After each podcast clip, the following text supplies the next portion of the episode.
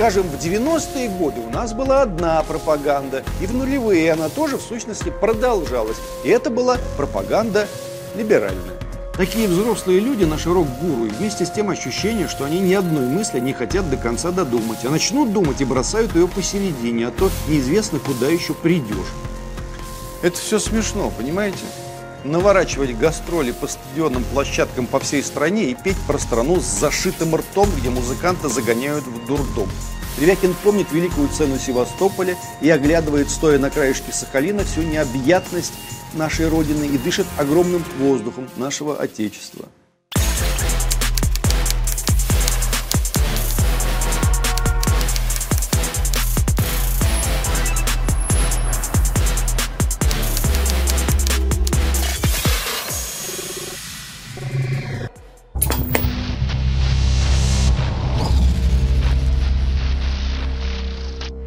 Что сегодня политика влияет на культуру, в этом ничего нового нет.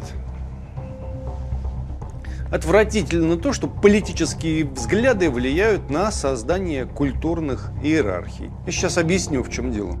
У нас есть известные авторитеты в области рок-музыки, скажем, Артемий Троицкий, написавший дюжину книг о русском роке, или Михаил Козырев, долгое время пасший весь русский рок, как глава нашего радио, едва ли не назначавший, кому кем быть, кому петь, а кому в углу сидеть. Ушедшие сегодня в непримиримую оппозицию, они по-прежнему стараются расставлять всех по местам, чтобы, понимаешь, каждый сверчок знал свой шесток.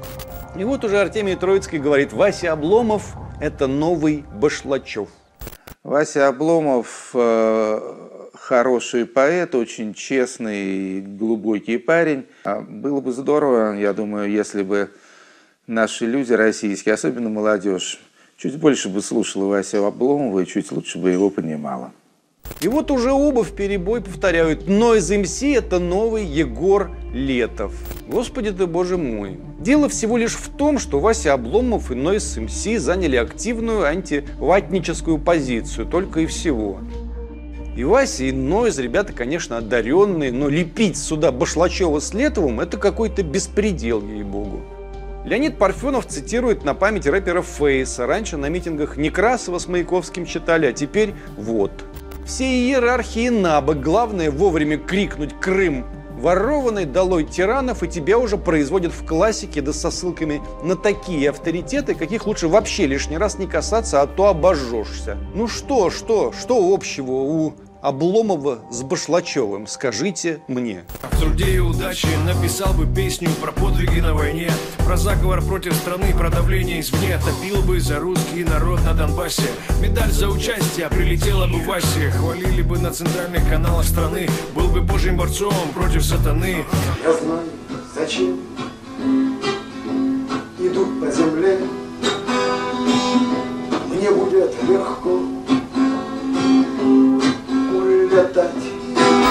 Слов нет никаких. Не то, чтобы мнение Троицкого и Парфенова с Козыревым было определяющим, хотя оно по-прежнему кое-что довесит, чего ж тут скрывать, но за их внятными голосами слышны тысячи тысяч подголосков, и вот уже молодые люди, распустив уши и раскатав губы, стремятся угодить в число избранных. Надо всего лишь соответствовать стандарту. Соответствуешь, и завтра приличные люди назовут тебя Виктором Цоем, новым Виктором Цоем. Впрочем, что, молодые, наши авторитеты из старых коней подбадривают сахарком, прикармливают. Написал тут Борис Борисович Гребенщиков трогательную песню «Вечерний М», посвященную, судя по всему, ведущим политических шоу на российском телевидении и радио, с припевом вот таким. Прошу прощения. Вечерний мут подлинный труженик наших времен. Вечерний мут честнее, правдивее и лучше всех он. Вечерний мут он все, что закажут, расскажет и ответит на каждый вопрос.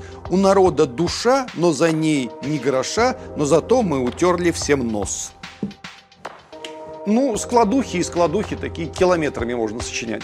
Но Троицкий Артемий, пережидающий тиранические заморозки в России и крым-нашистский аншлюз где-то в Прибалтике, вдруг воскликнул «Это песня возвращения старого, великого, прекрасного Гребенщикова». Дело в том, что Троицкий лет 25 Гребенщиков уже толком не слушает. Ему, видимо, были нелюбопытны все музыкальные изыскания Бориса Борисовича. Крайне, надо сказать, интересные. Но вот Гребенщиков вновь заслужил, наконец, его похвалу. Причина похвалы, опять же, банальна. Даже не до зевоты, а до тошноты. Гребенщиков высмеял российскую карнашистскую пропаганду. Вернее, это Гребенщикову с Троицким кажется, что они пропаганду высмеивают. Вопрос тут гораздо шире. У нас, прямо говоря, все основные, так сказать, пропагандисты работают на телевидении не с 2014 года, не с крымских событий. Они работают лет 25 минимум на нашем ТВ.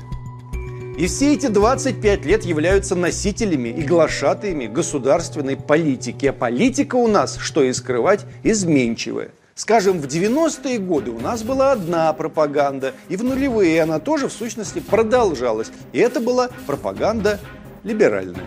Смысл ее был примерно такой. Советский Союз зло, там все врали, мы даже в космос, скорее всего, не летали, а только вводили войска то в Чехословакию, то в Венгрию, а Запад наш друг и брат, мы будем строить прекрасное капиталистическое общество, а кто в него не вписался, сам виноват, пусть сосет лапы и собирает грибы, и нечего тут жаловаться и ходить туда-сюда с портретами Сталина, а лучше учитесь работать и встраиваться в рынок. Рынок все отрегулирует. А если где война, в Чечне там или в Сербии, или еще где-то, это надо сдаваться и свою имперскую спесь поумерить, а если кто хочет революции, то имейте в виду, лимит на революции исчерпан, холопы уже устроили революцию в октябре 17 и мы знаем, чем все это закончилось. Вся страна тогда забыла дорогу к храму, говорили нам, и стала бензоколонкой с ядерной бомбой. А теперь мы, наконец, зажили нормальной жизнью, и у нас 30 сортов колбасы. Цивилизация вернулась.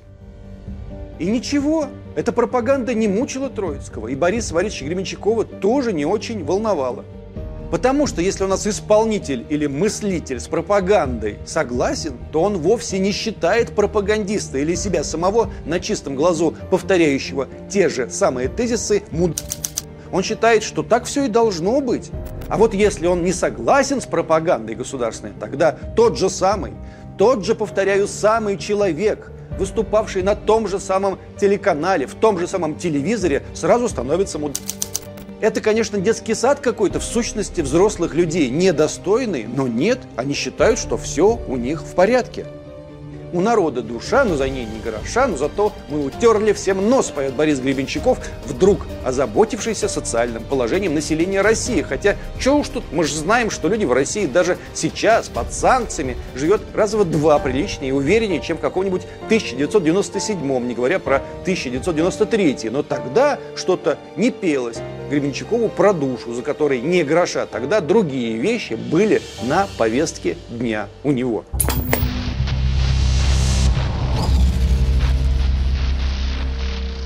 Андрей Вадимович Макаревич в недавнем интервью о том же самом говорит.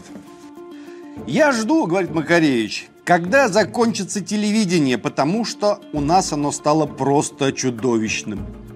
Я не предполагал, что когда-нибудь в жизни такое увижу. И это очень вредно, страшно вредно. Телевизионщики просто калечат слабую психику людей. Очень плохо влияет на человека агрессивная виртуальная среда.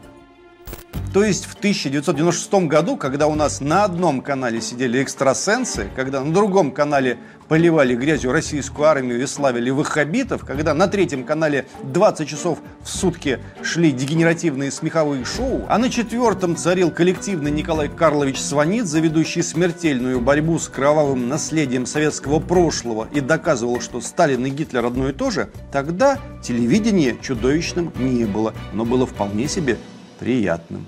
В конце концов, сам Андрей Макаревич тогда такие замечательные кулинарные шоу вел. Более того, публично тогда признавался, что дружит с телеведущим Владимиром Соловьевым. Недавно Макаревичу напомнили об этом, на что Макаревич ответил «когда-то дружил». Ну да, да, тогда пропаганда была как-то посимпатичнее, поприятнее на слух. Песня, а не пропаганда была тогда, не то что нынче. И Юрий Шевчук, и он про то же самое, что и Макаревич говорит, но своими словами. «Мы мужественные и духовиты», — говорит Шевчук, правда? Но отстаем технологически от передовых стран мира и с такой социально-экономической политикой окажемся на дне, на задворках, в обнимку Северной Кореи. Я бы, знаете, не сказал, что Северная Корея лежит на дне. С ней вон и Трамп договаривается, они спутники в космос запускают. И Шевчук продолжает. При этом еще пропасть между богатыми и бедными катастрофически растет. Нефтегазовые менеджеры и попса зарабатывают миллионы долларов в год. Но какой утюг не включишь, везде только одно. Украина, Украина, бесконечно Украина. Ну сколько можно? Может они сами разберутся, спрашивает Шевчук. Вот Зеленского выбрали, может быть, у него хватит здоровья договориться с Путиным и развернуть все к миру, который простые люди давно ждут и в Москве, и в Киеве, и особенно на Донбассе. Хватит крови. В будущем все разрешится. В чьей стране будет хорошо жить, туда все и потянутся. А сейчас неправда рулит. Сейчас рулит пропаганда. Ястребы, слуги войны отвлекают наши народы от внутренних проблем, чтобы сохранить свою власть. Юрий Юлианович родной человек. Давай все-таки решим, у нас огромная социальная пропасть между богатыми и бедными появилась в 2014 году или лет на 10 раньше. У нас менеджеры и попса сегодня, что ли, начали зарабатывать триллионы, а народ обнищал, или году, скажем, в 90-м вся эта вакханалия началась. А когда ты в Чечню ездил петь, Юрий Ильянович, ты тоже был слуга войны и отвлекал людей от внутренних проблем, от гребаных этих миллиардеров и бесконечных голубых огоньков. Или тогда Юрий Ильянович Шевчука совесть мучила по-настоящему. А если, Юрий Юлианович, люди не хотят ждать вот этого будущего, о котором ты говоришь, а уже сейчас знают, в какой стране хотят жить, чего же им предлагать подождать, пока все, как ты говоришь, разрешится, и пока они там, на Украине, как ты говоришь, сами разберутся? Они там разберутся, мало никому не покажется. Такие взрослые люди наши рок-гуру, и вместе с тем ощущение, что они ни одной мысли не хотят до конца додумать, а начнут думать и бросают ее посередине, а то неизвестно, куда еще придешь. Это вовсе не означает, что позиция Гребенщикова или Шевчука делает их менее талантливыми. Гребенщиков Борис Борисович очень одаренный человек, огромного дара носитель. И Шевчук очень одаренный, огромного дара. И Макаревич когда-то был, безусловно, талантлив. Речь не об этом. Речь о том, что пока они там борются с пропагандой, специально обученными людьми навязывается вульгарное, политизированное представление о культуре. И наверх иерархии, увы, уже не за песни, не за музыку втаскиваются одни, а вторых, которые не соответствуют стандарту, загоняют под лавку.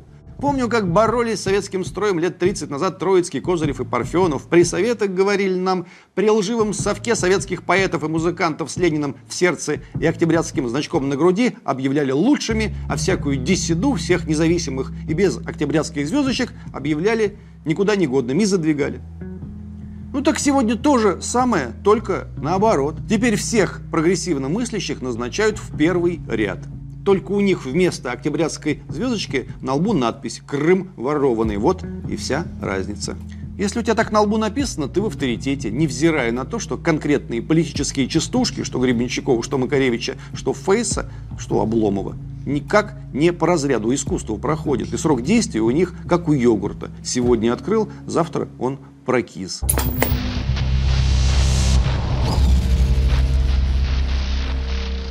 Но пока йогурт не прокис, уже растут новые цветы, так бережно высаживаемые.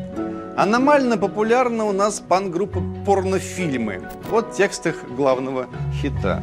Правильно думай, правильно чувствуй, сердцем в могиле, душой в тюрьме. Это Россия, Россия для грустных, ни выбора, ни перемен. Ты оскорбляешь мои чувства, чего смеешься, как муд к России, храм тоски и грусти, до встречи в здании суда. Ну и так далее.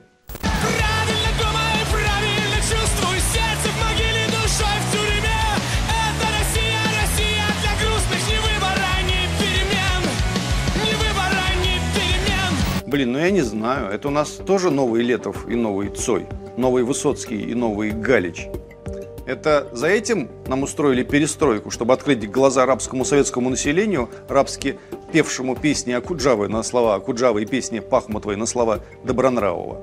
Выключите гимн, скомкайте флаг корпоратива во время чумы, гребаный Кремль спалите дотла, его ни за что не отмыть. Шедеврально? Чего?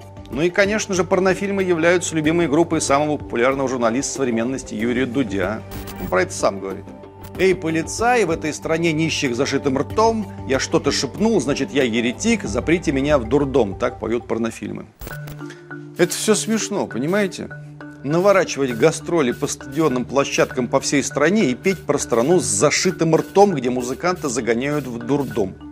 Даже у Макаревича, у Макаревича, повторяю, спросили вот на днях, есть ли в России цензура. А он, чего кривляться-то, ответил. Сегодня, говорит Макаревич, я не ощущаю никакой цензуры. Что касается литературной работы какой-то, там цензуры просто нет. На радиостанциях у нас полная свобода. Если уж нас хотят транслировать, то неважно, на какие темы мы поем. Не все радиостанции просто считают, что мы их формат, любимое мое слово формат. Но им виднее. А на телевидении сейчас какая-то странная штука происходит. Кто-то приглашает, кто-то продолжает игнорировать. Я думаю, у каждого своя внутренняя цензура. Вряд ли сейчас насчет нас существуют какие-то указания. Но это все не важно, конечно. Ведь такой кайф детям сражаться с проклятой диктатурой, колеся по просторам этой самой диктатуры. И другие дети ликуют вокруг, как мы смело не боимся диктатуры, какие мы все бесстрашные, ошалеть. Тем более, что тут же является Троицкий с Козыревым, как Карабас с Барабасом, и говорят ласково, да, сынок, да, ты бесстрашный, ты лучший, тебя не победить, давай, комкой флаг, жги Кремль, а ту их, миленький, рот шире, нос по ветру, раскатывай губы, наши губы не закатать. Праздник инфантилов.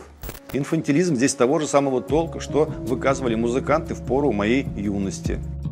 Тогда советская власть уже пала, коммунисты разбежались, а наши панки все боролись с Лениным и Брежневым, хотя у власти уже были Ельцин и Березовский. В те годы настоящим и даже единственным панком, пожалуй, был как раз Егор Летов, который и пошел против системы, сказав, идите к чертям со своими прорабами перестройки, а я теперь буду за красный флаг. Прав он был или не прав, неважно, но он точно пошел против системы. Сейчас детям кажется, что они против системы, если они воюют со Сталином и еще с Дмитрием Киселевым. Дети мои ненаглядные. Идти против системы – это несколько другое.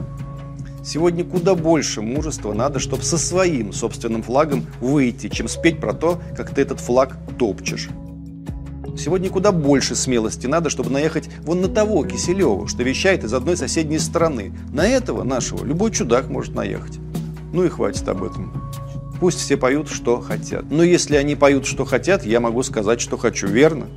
Вот сказал.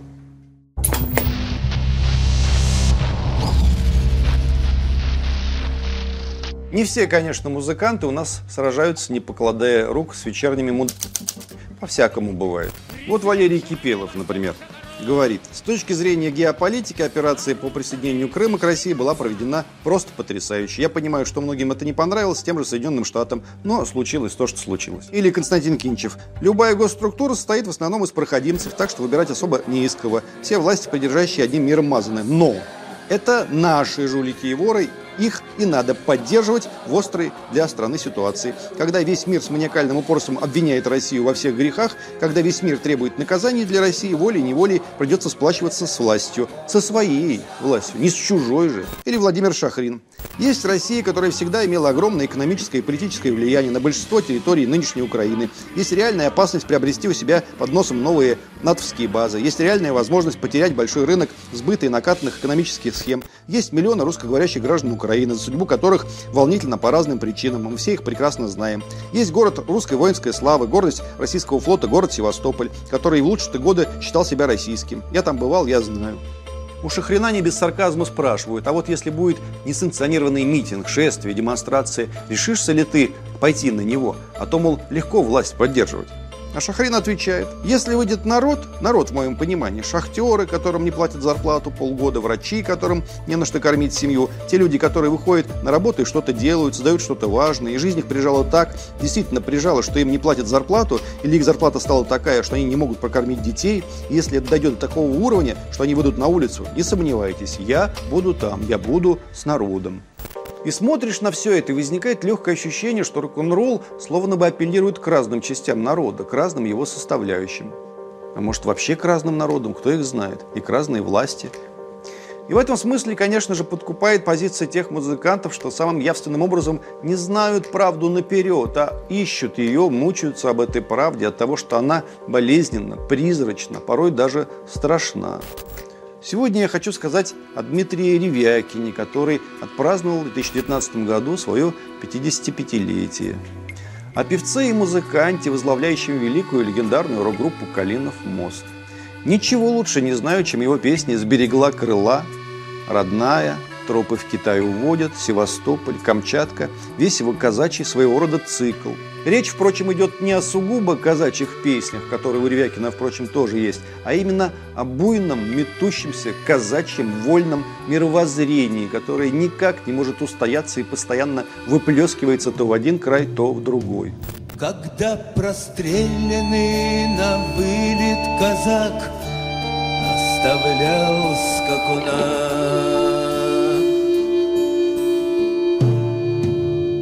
В пылу на камень налетела коса Разгул унять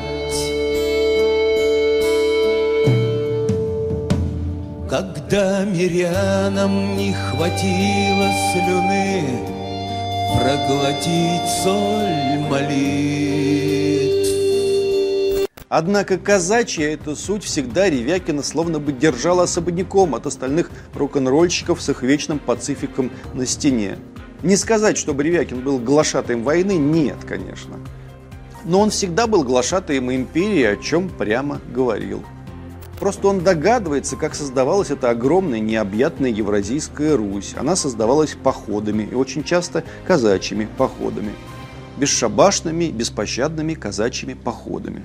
Слушая Ревякина, его удивительный голос, волшебную мелодику его песен, заговаривающуюся речь его, я всякий раз, как ни в каком другом случае, ощущаю себя дома, среди своих. У них не зашиты рты, они не комкают флаг, они не пугаются цвета крови. «Я живу вместе со страной», – сказал Ильякин в одном из недавних своих интервью. «Живу ее проблемами, ее вопросами и ищу на них ответы. Никакого покоя нет. Это своего рода болезнь. Ни в коем случае не хочу отрываться от земли. Хочу жить вместе с людьми, которые населяют наш евразийский материк». Вот это географическое уточнение про Евразию в случае Ревякина очень важное. Он словно наследует всему нашему пространству, и у него так странно и так легко сочетаются те самые тропы в Китае, о которых он поет и которые знает, и мать Европа, про которую он поет и которую знает. Ревякин помнит великую цену Севастополя и оглядывает, стоя на краешке Сахалина, всю необъятность нашей Родины и дышит огромным воздухом нашего Отечества. И именно в его случае меня вовсе не пугает, что Ревякин сначала под финал 90-х поет «Я сижу в клаке, меня туда загнали красные собаки, как я их боюсь», а на заре 90-х вступает на три дня в краснознаменную национал-большевистскую партию в компании с Егором Летовым. И то поет в гениальной своей песне «Родная», что крест над могилой нам поставит инок да поставит крест на могилы нам?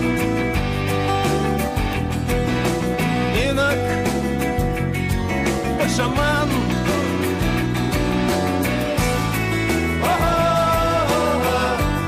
то перепевает ту же самую песню на новый лад. Кто поставит крест над могилой нам, инок, не шаман, уходя от язычества, которое так дорого было ему к православию, как к русской неизбежности. То едет в разгар Майдана в Киев и все те же три дня наблюдает за происходящим там и возвращается с песней про команданта Яроша, где есть важные слова про то, что будет много крови. А потом вдруг, к огромному удивлению всей нашей просвещенной, так сказать, публики, на одном из эфиров на вопрос про Донбасс вдруг отвечает, ну хорошо, им что, сдаться что ли, ДНР, ЛНР? Сдаться или как? К ним пришли, они защищаются, вот и все правильно делают.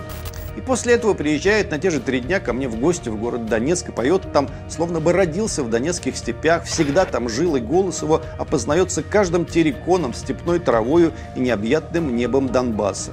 Кто-то скажет, что Ревякин мечется, а я скажу, что Ревякин во всем этом един. И если мечется, то никак не больше, чем весь наш огромный и удивительный народ, о котором он пропел так неистово и точно.